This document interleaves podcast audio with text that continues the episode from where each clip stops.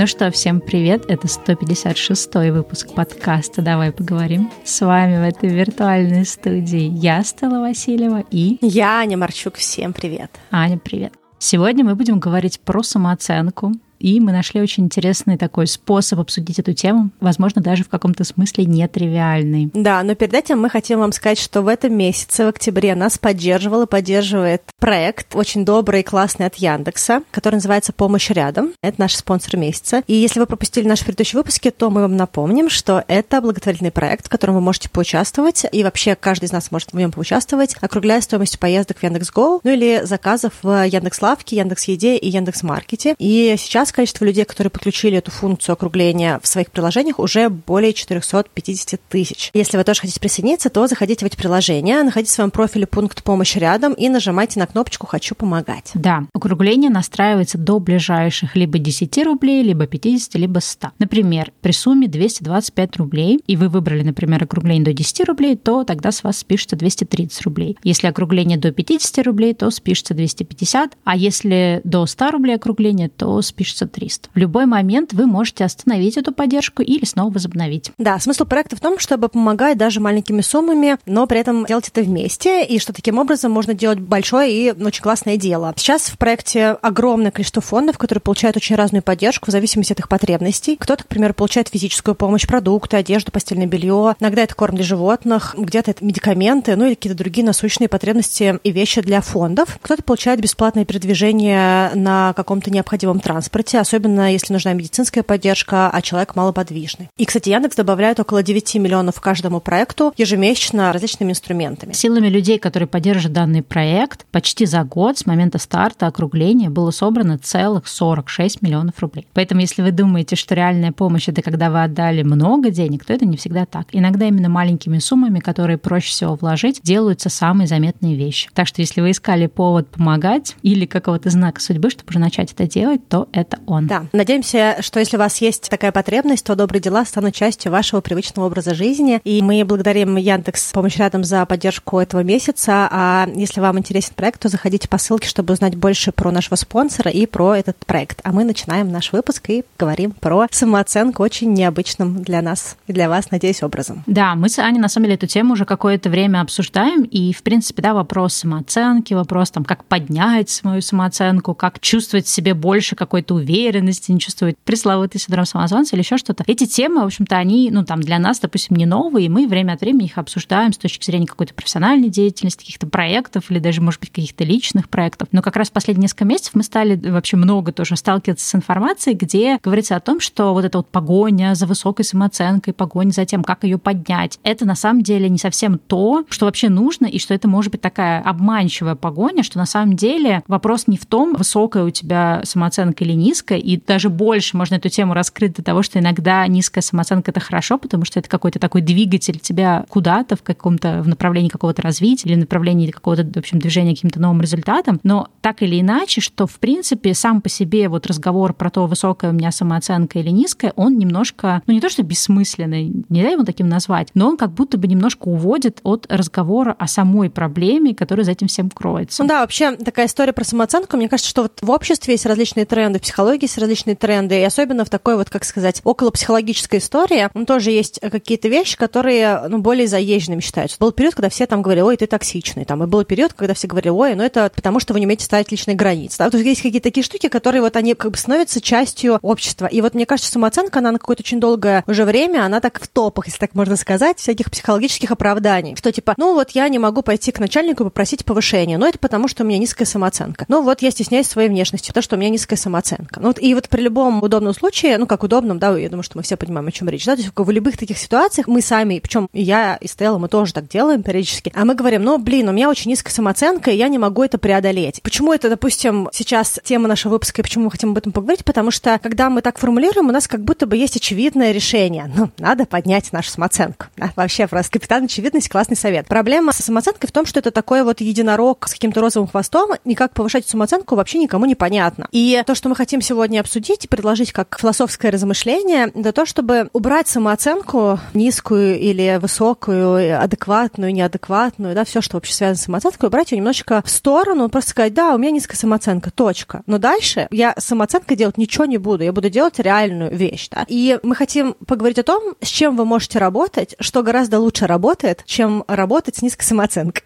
если можно так сказать. Ну да, мы как-то стали думать о том, что если все под одну гребенку, вот как Аня, да, приводила пример, там, ой, мне не нравится моя внешность, у меня низкая самооценка, ой, не могу пойти повышение попросить, у меня низкая самооценка, то есть если все сводить как бы к этой проблеме, то вроде бы кажется, что понятно, надо ее поднимать, но совершенно непонятно, как ее поднимать. Ну, точнее, наверняка много каких там гуру в инстаграмах и ютубах и в других соцсетях рассказывают о том, как это делать, но глобально, если бы это было бы так просто, то, наверное, действительно можно было пойти бы, там, пройти какой-то, не знаю, однодневный вебинар или воркшоп, ее поднять и больше этим не заниматься. Но мы стали вот думать о том, что, окей, а если взять э, каждую ситуацию по отдельности и смотреть, а что вообще происходит в каждой конкретной ситуации, и так ли это действительно, ну вот в каждой конкретной ситуации все будет сводиться к самооценке, или, может быть, это вообще какие-то вещи, там, условно говоря, что-то решается получением навыков. Ну, например, люди говорят, вот, я боюсь попробовать себя в такой-то деятельности, да, ну, предполагаю, что вот самооценка низкая, человек боится, что он что-то не то сделает, у него там что-то не получится. Хотя, по сути, за этим, например, стоит страх нового, да, страх пробовать, или какая-то такая связка в голове, да, что если я ничего не знаю, то мне туда лучше не лезть. И получается, что надо работать с какими-то вот этими отдельными связками, отдельными мыслями, не знаю, установками, прости господи, в твоей голове, а не с вот этой какой-то махины, знаешь, таким айсбергом с высокой, низкой самооценкой, которым вообще непонятно, как подбираться. Да, и вот мы подготовили несколько для вас таких вот, как сказать, примеров, которые вы можете взять на карандаш для того, чтобы было проще подумать о том, что вы действительно можете сделать. Смысл этого упражнения в том, чтобы приблизить вас к той цели, которую вы хотите. Вот возьмем первый пример. Я хочу получить повышение на работе или повышение зарплаты, но у меня низкая самооценка, и я боюсь идти разговаривать с руководителем. Да? То есть вот заниматься самооценкой, вообще как-то рефлексировать самооценку, долго думать о том, что можно сделать, чтобы ее повысить, не знаю, там смотреть в зеркало, тренировать или там еще что-то. Аффирмации, да. Аффирмации, это все можно делать, и, в общем, в целом мы не говорим вам это не делать. Но мы можем предложить какие-то причины, почему вы боитесь просить повышение на работе или повышение зарплаты на работе. Допустим, это может быть страх отказа. То есть вам страшно, что вам откажут. Что еще это может быть? Это страх публичного позора, что вы, допустим, пошли к руководителю, сказали, я хочу повышение, а он рассмеялся, а потом еще и всей команде рассказал, таким, блин, как бы я боюсь этого допустить. Или, допустим, у вас может быть фрустрация касательно зарплатной вилки, да, то есть вот вы хотите просить повышение, но вы даже не знаете, сколько можно просить. И вроде как кодекс внутреннего распорядка, да, кодов кондукт не позволяет вам попросить вашего коллегу раскрыть его зарплату. И вы фрустрированы, вы не знаете, а сколько там, я могу еще там 10% или 20%. Вообще бы я хотела бы 50%, но вообще я могу, да, вот есть фрустрация. Или, допустим, вам, в принципе, по жизни тяжело делать неловкие какие-то разговоры, и вы не знаете, как к ним подступиться, все время танцуете, когда вам нужно это сделать, да, то есть вам непонятно, то есть очень много блоков там. Ну, или, допустим, у вас может быть страх перед авторитетом, к примеру, там, не знаю, у вас был очень какой-нибудь контролирующий родитель, или вас сильно ругали, и вы боитесь, что просто сядете перед руководителем, скажете, я хочу повышения, он будет на вас орать, к примеру. Ну, или вы просто всегда заикаетесь перед кем-то очень значимым и статусным. Ну, все какие-то такие есть блоки. Ну, и, в принципе, много чего еще, включая то, что вам кажется, что у вас нет никаких поводов для того, чтобы просить повышения. Когда что-то страшно,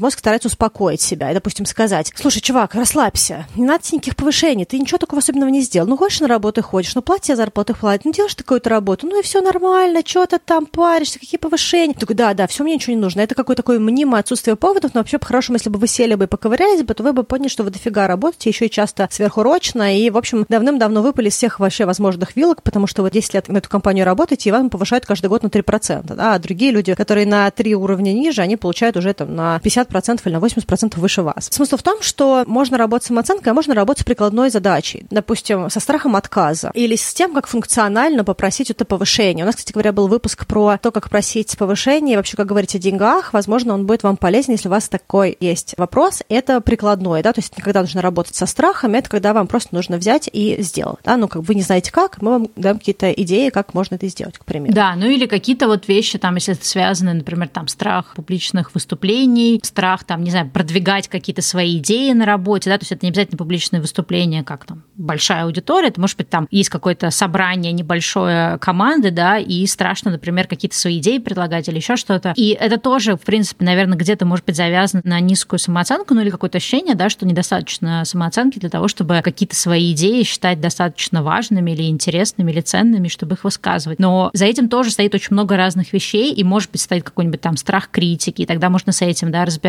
Страх того, что вдруг я скажу какое-то ошибочное мнение, и меня заругают, закритикуют, высмеют, там какие-то, да, то есть Аня похожие варианты говорила. Может быть, в принципе, мне некомфортно, да, выступать в какой-то большой, ну, даже если это там 3, 4, 5, 10 человек, да, какое-то собрание, мне некомфортно выступать. Соответственно, можно как-то работать, например, с выступлением или даже, в принципе, с такими вещами, что часто люди думают, что навык публичных выступлений — это какой-то такой талант, с которым рождаются. Ну, наверное, может, такие люди действительно есть, которых прям тянет, манит на сцену все время. Но для любого даже очень там стеснительного, какого-то такого интровертного человека, да, все равно им доступны публичные выступления и доступна какая-то такая вот, ну, когда ты стоишь на сцене, выступаешь, и все тебя слушают, в любых, да, каких-то сеттингах, все равно этот навык доступен, но потребуется, да, какое-то количество усилий, какое-то количество, не знаю, тренировок, повторений, может быть, репетиций этого там всего, или продумывания каких-то штук, которые тебе помогут. И получается, что можно закрыться на том, что да, там низкая самооценка, и поэтому я там не могу никак там никому свою идею рассказать или там выступить на каком-то важном собрании, а можно, ну, это не уберет все какие-то, да, там стеснительности, интровертности и прочее, но это может помочь выстроить какие-то социальные навыки, да, которые можно отработать. Вот какое-то время назад у нас был тоже прям очень, мне кажется, давно выпуск про soft skills, да, мы отвечали там на чей-то вопрос, и, может быть, надо просто как раз выстраивать вот эти коммуникационные какие-то навыки, потому что это часто просто какие-то инструменты, которыми ты раньше не владел, а теперь овладел какой-то группой инструментов, и ты просто понимаешь, как себя вести. Потому что часто стеснение, например, да, для интровертного человека, это просто не совсем понимание, а как люди отреагируют, а что я скажу, а как я скажу, а как я там вставлю слово. Но если у тебя есть инструменты, которые дают тебе ответ на все эти вопросы, то ты просто выбираешь нужный да, тебе как бы какой-то подходящий в данный момент способ взаимодействия с людьми и действуешь его. Но это, получается, тоже как бы сводится к каким-то вроде бы таким навыкам, которые можно выучить социальным, но они каким-то образом будут помогать тебе, в общем-то, продвигаться вот к этой пресловутой, не знаю, повышенной самооценке. Ну да, то есть когда мы просто фиксируемся, что нам нужно повышать самооценку или нужно что-то менять с нашей самооценкой, это какой-то очень, очень абстрактный путь. И это не значит, что какой-то, допустим, другой психологический барьер будет сильно легко устранить. К примеру, да, если у вас есть страх говорения, и каждый раз, когда вы начинаете перед кем-то выступать, и вас просто сковывает во всем теле, возможно, там действительно очень много чего придется сделать для того, чтобы преодолеть этот страх. И там, возможно, нужно будет и копать с психологом, и какие-то отрабатывать более прикладные навыки и прочее. Но также есть такая вероятность, что вы просто не знали о том, что если вы пишете, к примеру, сценарий выступления, то у вас идет все хорошо. И написав таких 15 сценариев на 15 выступлений, вы потом все меньше и меньше пишете. Сначала у вас подробный сценарий. Мы, кстати, когда со Стеллой делали первые выпуски подкаста, у нас реально прям было очень-очень много текста. Мы прям подробно прописывали, что мы хотим сказать. Мы чуть ли не по ролям расписывали, кто какую мысль берет, кто какую мысль раскрывает. Это были реально несколько страниц текста. Верифицировали, кто-то брал на себя этот сценарий. Там, допустим, Стелла сделала свои мысли, я сделала свои. К примеру, я забирала какой-то выпуск на то, чтобы собрать это в сценарий. Я сидела, все это компоновала.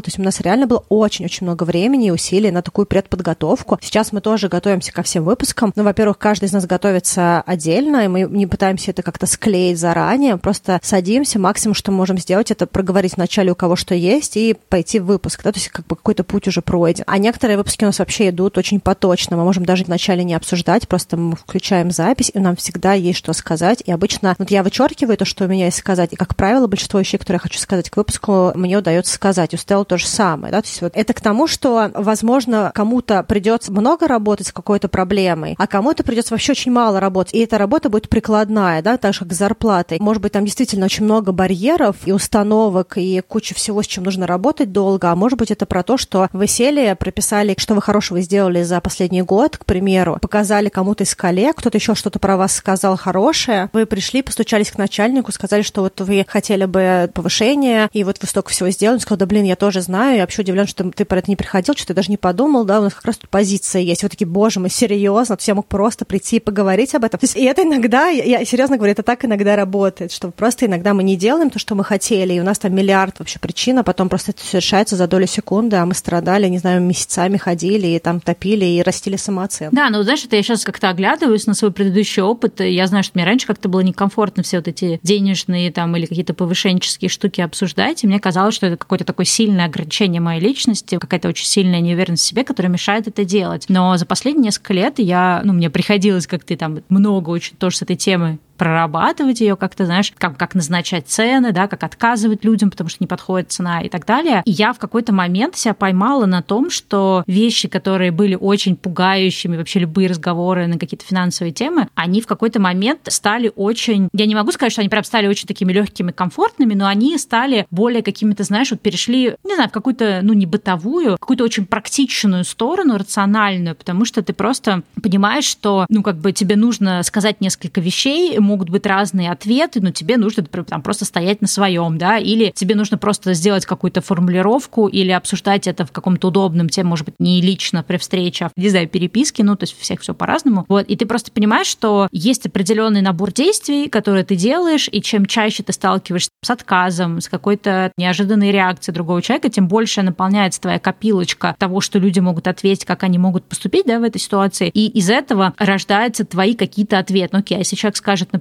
а я считаю, там, твоя работа не стоит этого. Что я тогда делаю, да, как такой алгоритм? Тогда я говорю, окей, тогда мы расходимся. Либо, если мне этот человек важен, тогда я говорю, окей, давай посмотрим, что можно вычеркнуть. То есть ты просто обрастаешь какими-то такими вариантами, да, как можно отвечать, как можно реагировать, и эта зона, она переходит из какой-то зоны страшной, непонятной, неизвестной. Фобической практически. Да, да, она переходит в какую-то более практическую область, но это можно добиться только опытом. И получается, что какие-то вещи, которые ты никогда не делал, потому что тебе казалось, что у тебя кишка тонка, вообще этот разговор поднять, первые там 20 раз ты поднимаешь, и ты думаешь, что ты просто там, не знаю, упадешь в обморок или, не знаю, у тебя там просто провалится желудок в ноги, потом ты понимаешь, что, хотя это все равно очень неприятный разговор, но уже как бы он перестает быть таким страшным. получается, что это, опять же, не про высокую самооценку, а просто про то, что у нас нет в этой области опыта, и поэтому очень много каких-то страхов, каких-то, знаешь, там, тревожных мыслей, а как все повернется. И здесь тоже важно работать с какой-то, знаешь, вот этой вот, не знаю, с какими-то установками, да, тоже про то, что, ну, окей, я приду, попрошу чего-то, или скажу, что мне это не подходит, или что я хочу больше денег, или что я не хочу это больше делать. Ну, что самое страшное, да, может произойти? А как бы на самом деле, если мы не задумаемся о том, что часто нами двигают вот эти какие-то не всегда рациональные страхи, и с ними тоже, да, можно работать, они нами могут двигать настолько, что они могут блокировать какие-то вещи для нас. А когда мы это делаем, получаем какое-то такое подтверждение, что нет, ничего страшного, даже если человек разозлится и скажет, да ты что, как ты посмел попросить столько денег, это все равно не значит, что там мир на этом рухнет, да, и, скорее всего, человек все равно будет готов продолжить работать, если, например, скажешь, ну окей, хорошо, давай пока еще поработаем по старой цене, а потом перейдем на новую. Ну, то есть вот этот опыт, он как раз дает знание того, что чаще всего ничего страшного не происходит. Да, еще хочу такую тему здесь поднять и тоже пример привести. Допустим, иногда низкая самооценка, когда мы себе так трактуем, у нас низкая самооценка, она скрывает какие-то очень большие гэпы. Допустим, я помню, что несколько лет назад мы с подружкой обсуждали ее проект, и вот она говорит, вот, я что-то не зарабатываю ничего своего проекта, я там такую-то цену поставила, ну вот поговорила с другими подругами, они говорят, что у меня просто низкая самооценка, нужно дерзать, нужно ставить больше, все лишнее отвалится, кому не надо, поэтому там это. Но когда у нас мало опыта, то есть когда мы себе трактуем эти вещи как то, что у нас низкая самооценка, она иногда скрывает то, что, честно говоря, мы не готовы к этому. Но не может человек, допустим, который только закончил университет, становиться генеральным директором международной корпорации. И, в принципе, даже чей-то сын вряд ли может стать генеральным директором чьей-то корпорации, если человеку дорог этот бизнес. Потому что должен быть хоть какой-то промежуточный этап, где человеку набирается какого-то более прикладного, какого-то опыта. Поэтому можно хоть убийца говорить, что у вас низкая самооценка, но иногда вы просто не готовы. Иногда у вас нет достаточно знаний, и нужно пойти получить какое-то теоретическое знание. Иногда у вас не хватает каких-то практических знаний, и нужно пойти получить какой-то, возможно, опыт, и иногда даже волонтерский, чтобы для себя представлять, куда вы вообще влезаете. Например, вот у меня поначалу, я очень долго тоже танцевала по поводу кино, потому что мне очень хотелось находиться на съемках, потому что у меня были какие-то знания, потому что в маркетинге все равно я была более чем на одном съемочном проекте, но я была со стороны клиента, при этом я понимала весь цикл, который проходит. Я просто не знала, что делают люди с той стороны, кто готовит съемки, но я понимала, как продукт выглядит, как эволюция самого этого съемочного материала выглядит. И мне хотелось получить более прикладной опыт. И мне было гораздо проще вообще ничего не просить из денег, просто пойти и посмотреть на этот мир со стороны человека, который делает это руками, условно говоря, руками, головой и прочее. И для меня это просто несколько даже волонтерских проектов, они мне очень много чего показали. А проекты, за которых еще и платят, еще больше показали.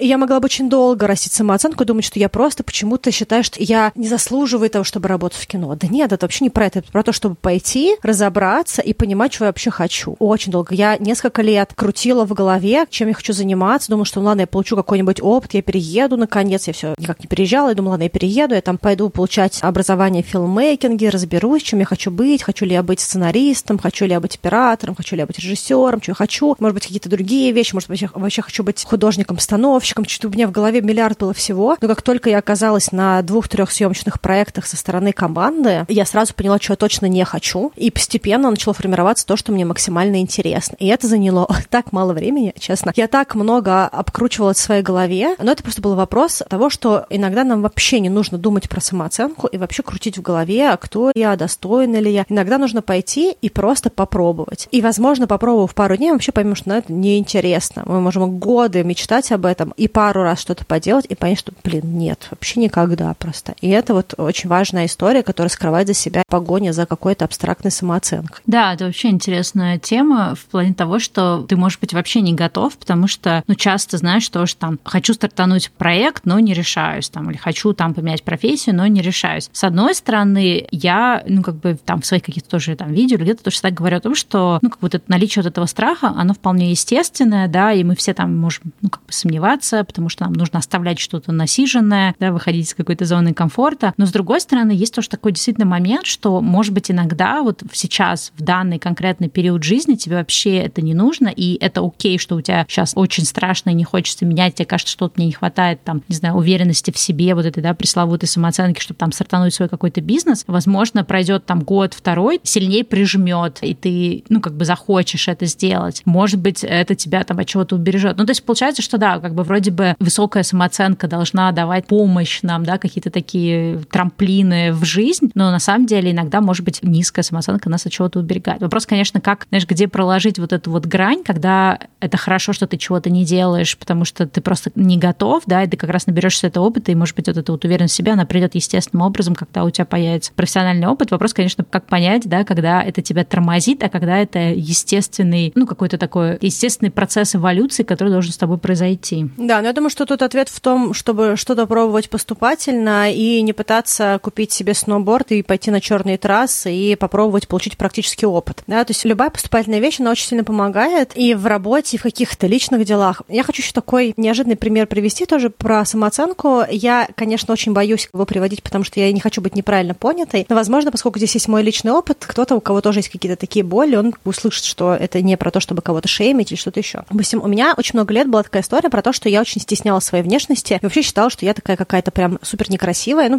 очень много каких-то комплексов, и во многом это было привязано к тому, что у меня был очень большой лишний вес. Я его заработала в какой-то момент времени после сотрясения, и у меня не получалось его вообще сбросить, потому что я миллиард вещей делала одновременно и постоянно была в каком-то стрессе, постоянно выходила из зоны комфорта. Как бы эти все выходы из зоны комфорта очень сильно мне обрубали ресурс для того, чтобы я могла заниматься своим телом. Честно, мне вообще не очень сильно помогло. Я аплодирую людям, которым помогает работать с собой, с принятием. Я тогда не была готова себя принимать в том виде, в том весе, в котором я была. И я просто поняла, что мне гораздо проще будет вернуть свое тело, чем заниматься принятием себя в этом теле. Да? То есть, как бы, я тут очень хочу прямо просигнализировать, что это очень разный выбор, и если кто-то очень счастлив в своем любом теле, это абсолютно выбор каждого человека, и это очень круто, когда у людей есть эта внутренняя история, внутренний ресурс для того, чтобы это делать. Но мне, допустим, в проблеме, у меня низкая самооценка, надо ее растить, потому что мне не нравится мое тело или мне не нравится моя внешность, очень сильно помогло работать со своим телом. То есть я просто начала в какой-то момент времени, я ушла с работы, уехала путешествовать, и я каждый день что-то делала для своего тела. И у меня так просто мощно росла любовь к себе в этот момент, и это очень сложно описать. Это прям реально был очень сильный приток того, что я хотела получить очень долго, работая над какой-то условной самооценкой. Да, это тоже, такая хорошая моральная дилемма. Вот то, что я немножечко упомянула в самом начале, то есть, казалось бы,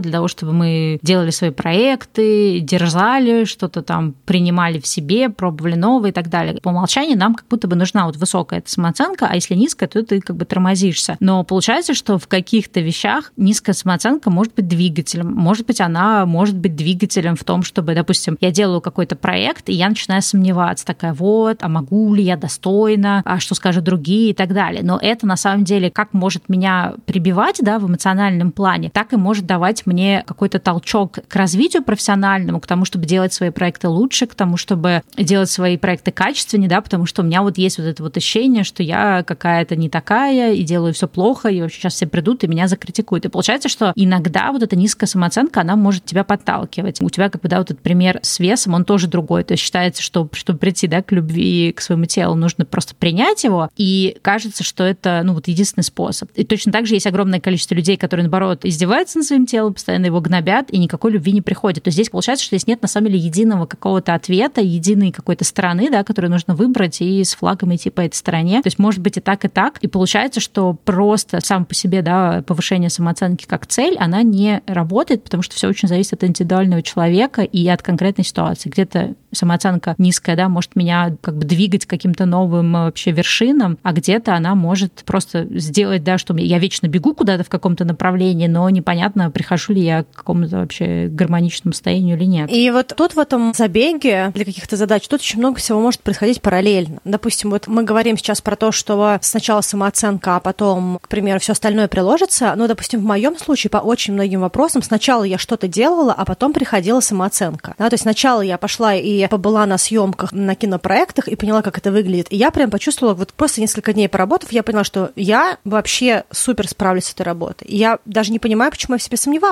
Я абсолютно точно справлюсь с этой работой. Или, допустим, с внешностью, я так с ней вообще туда-сюда морочилась, что только не делала, но в плане именно как ментальный, да, как я себя там что только не читала и не растила в себе эту какую-то там любовь к себе и прочее, но я просто пошла, начала делать маленькие шажки, и у меня сразу все сложилось. А иногда тоже, как бы, вот если мы говорим про внешность, что еще тоже мега важно, и не только про внешность, но что это, и вот когда мы говорим про то, что вот у меня низкая самооценка, поэтому я не люблю себя, и мне не нравится моя внешность, знаете, иногда вот есть такие прям вещи, которые могут очень сильно поднять вашу самооценку, допустим, когда вы берете и убираете в своей жизни токсичных людей. Или, к примеру, вы вообще супер красотка, но у вас очень, к примеру, завистливое окружение. И они говорят, ну ты вот почти идеально, ну, конечно бы можно было еще брекеты поставить. Блин, брекеты. Или, ну, ты почти идеально, но, может быть, нос немножечко подкорректируй. Я знаю хорошего пластического хирурга, дорогая, я тебе дам контакт. Такая, блин, пластический хирург. Или там. И эти доработки, пустые аджастменты, они никогда не заканчиваются. И вот если есть люди, которые, в принципе, склонны нам рассказывать, что мы не идеальны, из-за того, что они закомплексованы, из-за того, что они токсичны, из-за того, что мы очень переживаем, или нам очень важно мнение других людей и какое-то близкое окружение, для нас это опора, мы иногда вообще можем находиться в таком закопанном состоянии с этой самооценкой, что там вообще дело не в самооценке, нужно просто почистить вообще телефонный свой этот справочник, удалить кучу контактов некоторых людей, просто еще и забанить, чтобы они не звонили, и все. А иногда просто в плане внешности нужно действительно взять и убрать субъективный раздражитель.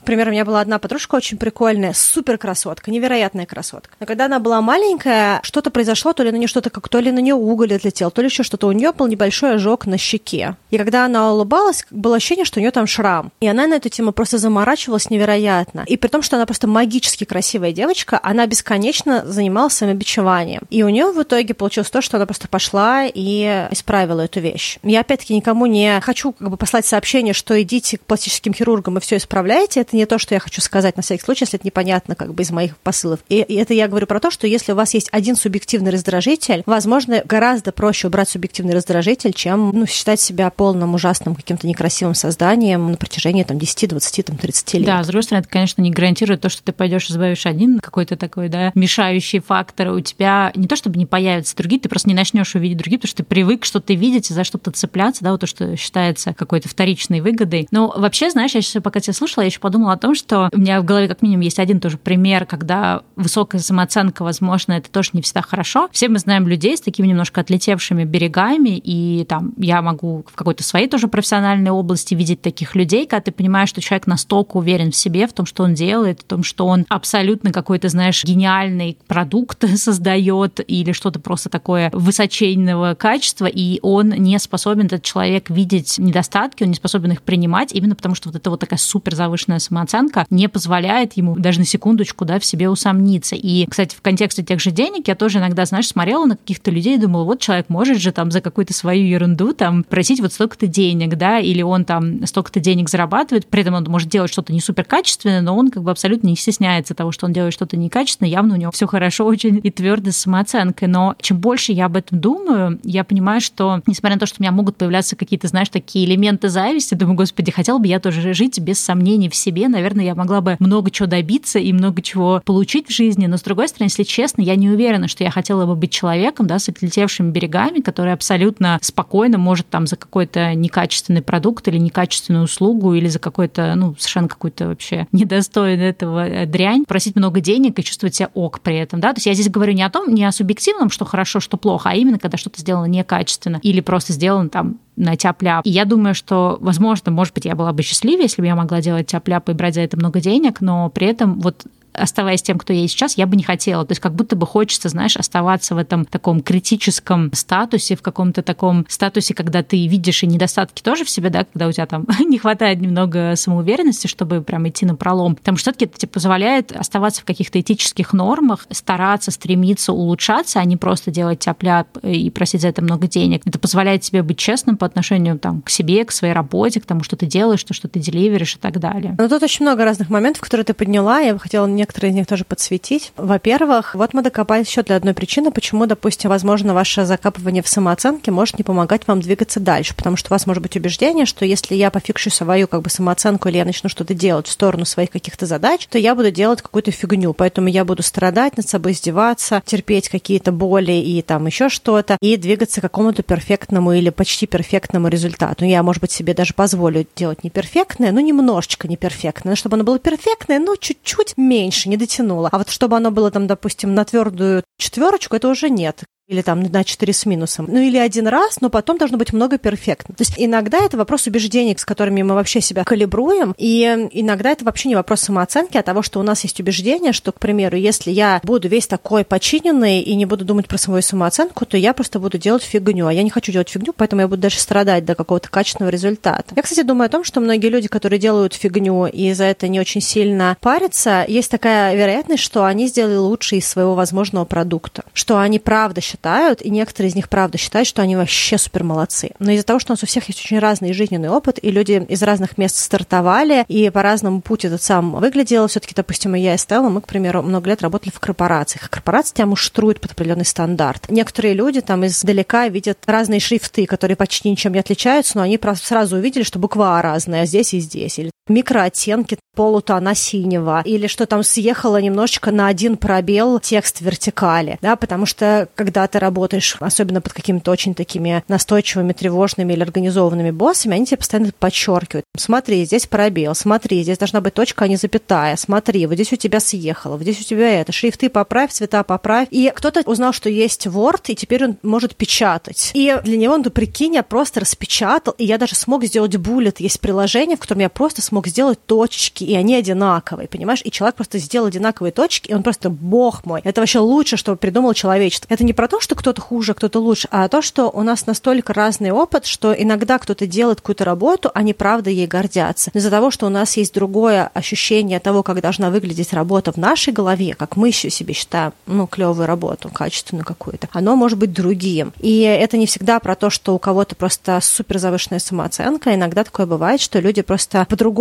делают, по-другому видят, и они, наверное, тоже где-то переживают. Они, может быть, чуть-чуть меньше переживают, потому что, возможно, по-другому путь выглядел. Они просто сделали хорошую работу по их стандарту, и ее запустили. И такое тоже вполне может быть себе реальностью. Еще я хочу сказать, наверное, вот из таких примеров про самооценку, о чем можно думать, когда мы не думаем про самооценку. Да? Допустим, есть такая генеральная фраза, называется «я этого недостойна» или «я этого недостоин», «я недостоин этой работы», «я недостоин этого повышения», «я недостоин этих отношений», там, «я недостоин этого чувака» или «я недостоин этой там, суперкрасивой модельно выглядящей женщины или женщины с каким-нибудь там пятым-десятым размером груди или там чем-то еще, да, что у кого какие ценности. Да? Очень часто бывает, что вот эта сама по себе фраза, ну, как бы, если из этой точки работать над повышением самооценки, самооценки, то это вообще может быть очень долгий путь прям совсем в никуда. И вот если, к примеру, вот такая вот есть история про самооценку, то я хотела бы предложить несколько вариантов, которые очень важны здесь, да, которые можно тоже подумать. Это не весь список, да, но какие-то штуки, которые вы можете прям взять и сделать сейчас. Во-первых, есть очень сильные гендерные, особенно если вы в России живете, очень много разных гендерных ожиданий. Есть гендерные ожидания от женщины, есть гендерные ожидания от мужчин. И если вы вдруг не попадаете в какой-то бабл, да, что, допустим, в этом социальном круге женщины, им нельзя делать вот это. Или если в этом социальном круге мужчинам нельзя делать вот это. Вы бесконечно будете топтаться в этом чувстве своей неидеальности, недостойности и прочего. И это приходит через осознавание и наблюдение. Вы просто наблюдаете, где вы находитесь, и думаете, а вот реально эти люди знают, что я могу и не могу делать. Достойна я или недостойна в этом социальном круге что-либо вообще. То есть это какой-то очень рациональный инструмент, который просто вам говорит о том, что, возможно, вы сейчас живете в гендерном ожидании общества, в котором вы находитесь. Это причем даже может быть супер маленькое общество, это может быть общество в размере семьи из трех человек. Но именно в этом обществе есть конкретное понимание того, как выглядит, допустим, что вы, к примеру, вы мужчина, вы не можете быть художником, к примеру, или вы не можете быть артистом, или танцевать вы не можете, да, или что-то еще, или там вы женщина, вы не можете код писать, потому что типа айтишник, это мальчик, да, и что-то еще. И туда же накладывается абьюзивное, какое-то токсичное воспитание, какое-то токсичное окружение или какое-то абьюзивное отношение. Когда за любую вашу вещь вам обязательно прилетает какой-то очень снарки комментарий, какой-то такой ядовитый, резкий, да, вы сели за руль, и первое, что вы слышали, ну, понятно, как всегда, женский стиль вождения, ну, все понятно, и все, понимаете, там то, что вы первый раз сели за руль, и, в общем, в целом смогли сами тронуться и не заглохнуть на машине с переключением скоростей, с механической коробкой, да, к примеру. И то, что вы не глохнете на светофорах, а и это ваш первый вообще выезд с парковки. Вот это все не важно. Просто как бы есть какой-то водитель, которому очень нужно утвердиться за счет женщины за рулем, допустим. Да, и тогда вы просто понимаете, что это вообще не ваш критерий оценки. Это просто чувак, вот его мир. Он вот его мир того, что он с парковки выезжает и делает круг по району. Вот как бы он в этом мире. Это его мир. Это валидный мир, но просто не ваш мир. Туда же идет какие-то вещи про то, что вы мало чего умеете. Мы немножко тоже про это поговорили, да, про то, что, может быть, вам нужно больше опыта понабраться, и тогда вы будете достойны, да, какой-то супер классной роли, да, и, к примеру, это очень понятно на творческих профессиях, когда вы выходите, вы просто не отыграли, да, какой-то, и всем понятно, что вы не отыграли, да, или там было много какого-то брака в мелодии, или там, если вы певец, то много было брака по голосу, да, как-то выстреливал тут и там, да, и просто нужно подготовиться, еще раз выйти и там, или другую песню выбрать, к примеру, которая больше подходит под тональность, еще что-то. А еще такое бывает, что есть иногда искажение по эффекту ореола, когда нам кажется, кто-то супер магический, потому что он очень классно про себя рассказывает. А когда вы человека узнаете там чуть-чуть глубже, вы понимаете, что вы настолько себя затопили какой-то историей про то, что вы недостойны, вы просто узнаете человека и понимаете, что, ну, как бы критерий оценки совсем неверный. А еще возможно, что дело не в том, что вы что-то недостойны, а возможно просто прикладная история про то, что у вас есть проблемы в самопрезентации. Просто вам нужно просто сесть и подумать, как вы хотите себя продавать, как вы хотите выглядеть, в какую-то должность претендуете, идете на работу устраиваться. Подумайте, а как я хочу вот себя так показать, чтобы эту работу получить. Да, не просто прийти, там, типа, если я им понравлюсь, значит, все сложится. Или там, если сегодня не ретроградный Меркурий, то точно пойдет. Подожду еще пару дней, потом там пойду устраиваться на работу. Да, или вот, типа, пусть они меня любой принимают в банке и с розовыми волосами, и с дредами, и там в розовой юбке, а я посмотрю, нет, значит, не мое. Ну, то есть, как вам важна эта работа, вы понимаете, что у меня есть какой-то стандарт. Ну, значит, как бы либо это не ваш, и тогда забить на эту работу, даже не идти на нее, либо сделать так, чтобы вы были максимально fit на эту должность, да, подумать о том, что вы можете сказать. То есть иногда нам кажется, что мы что-то недостойны по очень вторичным категориям, либо из других людей, либо из-за того, что мы сравниваемся с неверными какими-то героями, которые при ближайшем рассмотрении вообще другие совсем, не такие магические, как нам кажется издалека. А иногда мы просто не готовы. Ну, как бы не готовы не в смысле, что мы морально не готовы. А иногда мы не потратили нисколько времени для того, чтобы сделать какой-то research, какую-то там домашнюю работу и прийти подготовленными к этой работе. И вот это какая-то тоже такая история, что если вы что-то недостойны, вы, может быть, супер этого достойны, просто нужно немножечко приложить каких-то, ну, более таких прикладных усилий. Я тут еще думала, знаешь, о том, что можно тут закинуть тоже нашу любимую тему перфекционизма, потому что часто вот эта тема, да, там, чего я достоин, недостоин, она как раз очень сильно бьется с какими-то очень завышенными ожиданиями от себя самого же. И мне кажется, что вообще вот, ну, есть какой-то, да, культ того, чтобы быть каким-то классным, идеальным, который, человеком, который никогда не ошибается, все знает, все делает. И мы сами на себя навешиваем эти ожидания, либо они могут быть на нас навешаны каким-то образом в какой-то момент окружением, но мы как-то себе это приняли. И вот здесь в противовес этого, мне кажется, как раз важно думать не о том, как мне еще сильнее да, усилить свою самооценку, потому что, мне кажется, часто низкая самооценка может идти как раз как-то в ногу с тем, что у нас очень много вот этих нездоровых ожиданий от себя, какого-то такого перфекционизма, который как раз мешает нам чувствовать себя уверенным в себе и комфортным. И здесь важно понять, что мы должны, ну, здесь как бы немножко тоже про принятие себя, что мы должны понять, понять, что нам достаточно быть тем, кто мы есть, да, что есть какие-то ситуации, где не нужно постоянно быть идеальным, таким вот человеком, который там не совершает ошибок, там не ошибается, не прочее, да, что достаточно быть живым человеком, и вообще, что мы уже сейчас, какие мы есть, мы, скорее всего, уже достаточно, достаточно для того, чтобы нас уважали, достаточно для того, чтобы нас любили, да, и мы сами в том числе себя уважали, любили тоже. То есть вот это вот ощущение достаточности мне вот сейчас кажется более важным, чем пресловутая погоня за какой-то такой, знаешь, вот этой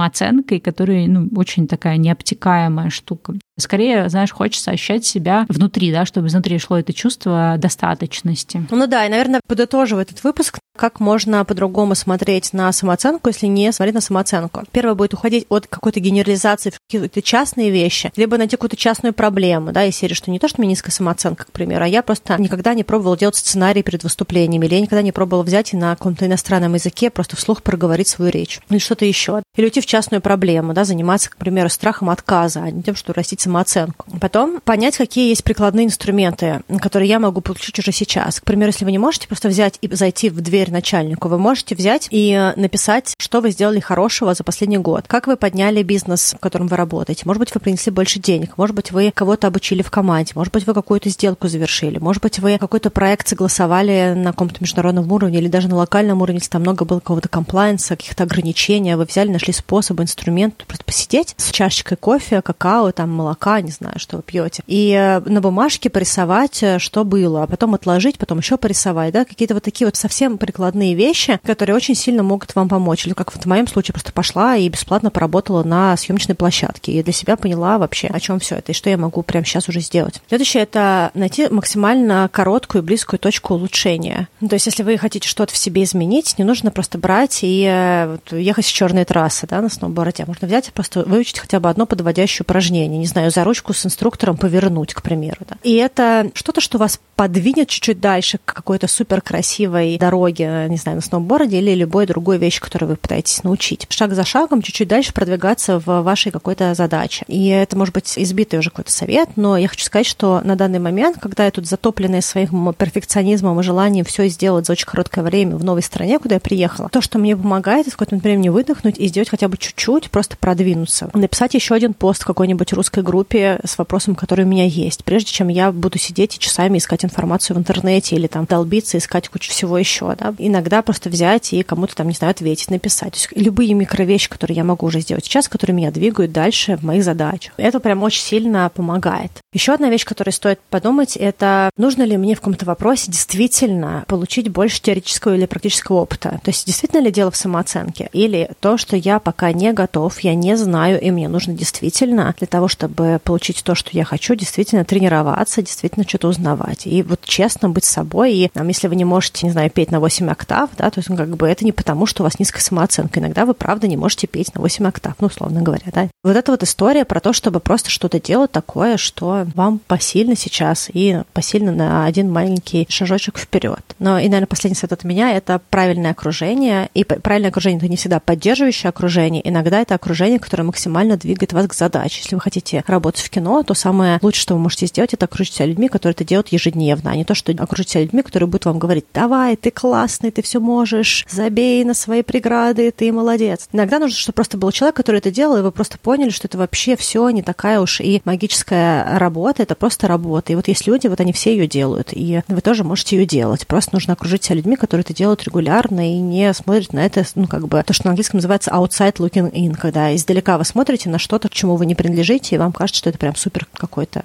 сказочный мир. Но говоря от себя, мне кажется, что важно понять, что для того, чтобы там куда-то двигаться, куда мы хотим, чтобы добиваться чего-то, здесь даже не в каком-то таком не знаю, успешном плане, а в целом, да, у нас всех есть какие-то мечты, устремления, мы часто думаем, что вот именно отсутствие да, этой самооценки может нам как-то мешать. Но на самом деле это не всегда так. И я сейчас больше смотрю на какие-то проекты, да, в которые страшно идти с нескольких позиций. Позиция номер один — это то, что любое новое, что-то, где у меня еще нет опыта, оно всегда будет для меня чуть более страшным, чем что-то, где у меня есть опыт. Поэтому, да, вот то, что Аня сказала, что иногда надо просто найти способ получить этот опыт каким-то образом, и, скорее всего, эта область, она станет станет более комфортной и появится вот та самая, то есть как бы ее нельзя как-то умом теоретически эту самооценку в какой-то области приобрести, да, если мы говорим про какие-то новые области, проекты, там, профессиональные какие-то деятельности, нужно ее приобретать с опытом. Иногда нам кажется, что вот у нас не хватает там какой-то самооценки, чтобы что-то куда-то пойти, куда-то стартовать, но на самом деле надо сесть и написать себе, как-то попытаться, да, в себе покопаться, а что нам реально не хватает. Если нам не хватает знаний, то можно пойти их получить, да, если нам не хватает опыта, то получить этот опыт. Если нам не хватает, в принципе, информации, то как минимум окружая себя какой-то информацией, людьми из этой индустрии, да, или какими-то примерами людей из этой индустрии, уже можно почувствовать себя чуть более комфортно, потому что ты будешь больше, как минимум, знать, и уже меньше будет каких-то, ну, таких неожиданностей. И мне кажется, что вот как раз опыт — это одно из самых главных, то есть иногда нужно понять, что ну, со временем оно все устаканится. И другое, то, что я, да, говорила, все таки мне кажется, что иногда низкая самооценка, да, она может быть двигателем как раз к прогрессу, потому что будет желание развиваться, расти, получать новые знания, потому что будет казаться, что я все еще недостаточно всего знаю. Тут как-то важно просто балансировать между тем, чтобы эта низкая самооценка не тормозила тебя, чтобы ты, да, не говорил себе, о, я недостаточно хорош, чтобы идти в эту область. Нужно говорить себе, да, что, может быть, я... Помнишь, кстати, у нас было в каком-то выпуске, у нас была такая смешная фраза, которую мы как-то с Аней придумали, она сейчас, возможно, грубовато прозвучит, но это была наша такая внутренняя фраза, хотим еще раз не поделиться, да, то, что когда я запускаю что-то новое или делаю что-то, что я раньше не делал, напоминать себе о том, что, да, я не говно, я развиваюсь, да, что я не какой-то там лузер, который что-то не умеет, а я просто нахожусь на этапе развития. И тут как бы даже если у меня самая низкая в данный момент самооценка, я просто пробую что-то новое, учусь. Да, какой-то мой психолог, мне кажется, сказал тогда, мы ржали тогда, потому что то, что наконец-то есть какой-то инструмент.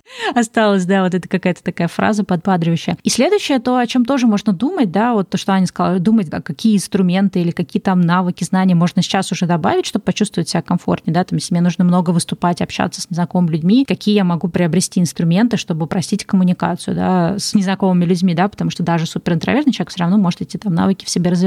Может быть, не так успешно, как какие-то другие люди, но до нужной степени. И также я, например, часто думаю с точки позиции того, что, окей, если у меня в этой области мало уверенности, да, а что я могу сделать, то есть каким образом я могу эту область для себя упросить? Может быть, я могу попросить кого-то пойти со мной, да, это прибавит мне какой-то уверенности в себе. Может быть, я могу пойти с кем-то проконсультироваться, найти какого-то ментора в этой области. Ну, то есть подумать не о том, а как повысить, да, условно говоря, самооценку, а может быть, найти себе какие-то, ну, по сути, да, это команда поддержки в разных ее как бы проявлениях. Тут как бы тоже важно думать о том, что если какая-то область кажется нам областью, да, где нам не хватает уверенности, чтобы туда идти, еще раз спросить себя, а надо ли нам туда идти. Может быть, сейчас не время, может быть, мы э, как бы проще это сделаем через год. Потому что даже с точки зрения, например, там, просить о повышении, да, там какой-то вот этот карьерный рост. Я помню очень хорошо, что часто у меня были такие вот ощущения, что вот, я хочу, чтобы меня продвигали, почему меня не продвигать и так далее. Ну, как бы самой, например, об этом было говорить страшно, но оглядываясь назад, я могу сказать, что, естественно, в том моменте, когда мне так казалось, не всегда я была, по сути, готова, да, для этой должности, и она могла мне принести гораздо больше стресса. И, может быть, иногда вот этот вот страх, он тебя уберегает от дополнительного какого-то головника, который ты на себя навлечешь. Надеемся, что вам понравились наши сегодня размышления, мысли, какие-то советы. Напишите нам, что вы думаете. Вообще, спасибо всем, кто пишет нам в Телеграм-бот и рассказывает свои личные истории. Мы все читаем, и очень интересно, как вы реагируете на наши выпуски, поэтому не стесняйтесь, пожалуйста, делитесь, рассказывайте, чтобы мы видели резонанс, что заходит, что не заходит, что интересно, чего, может, не очень интересно и прочее. А мы с вами увидимся в следующем месяце и на следующей неделе.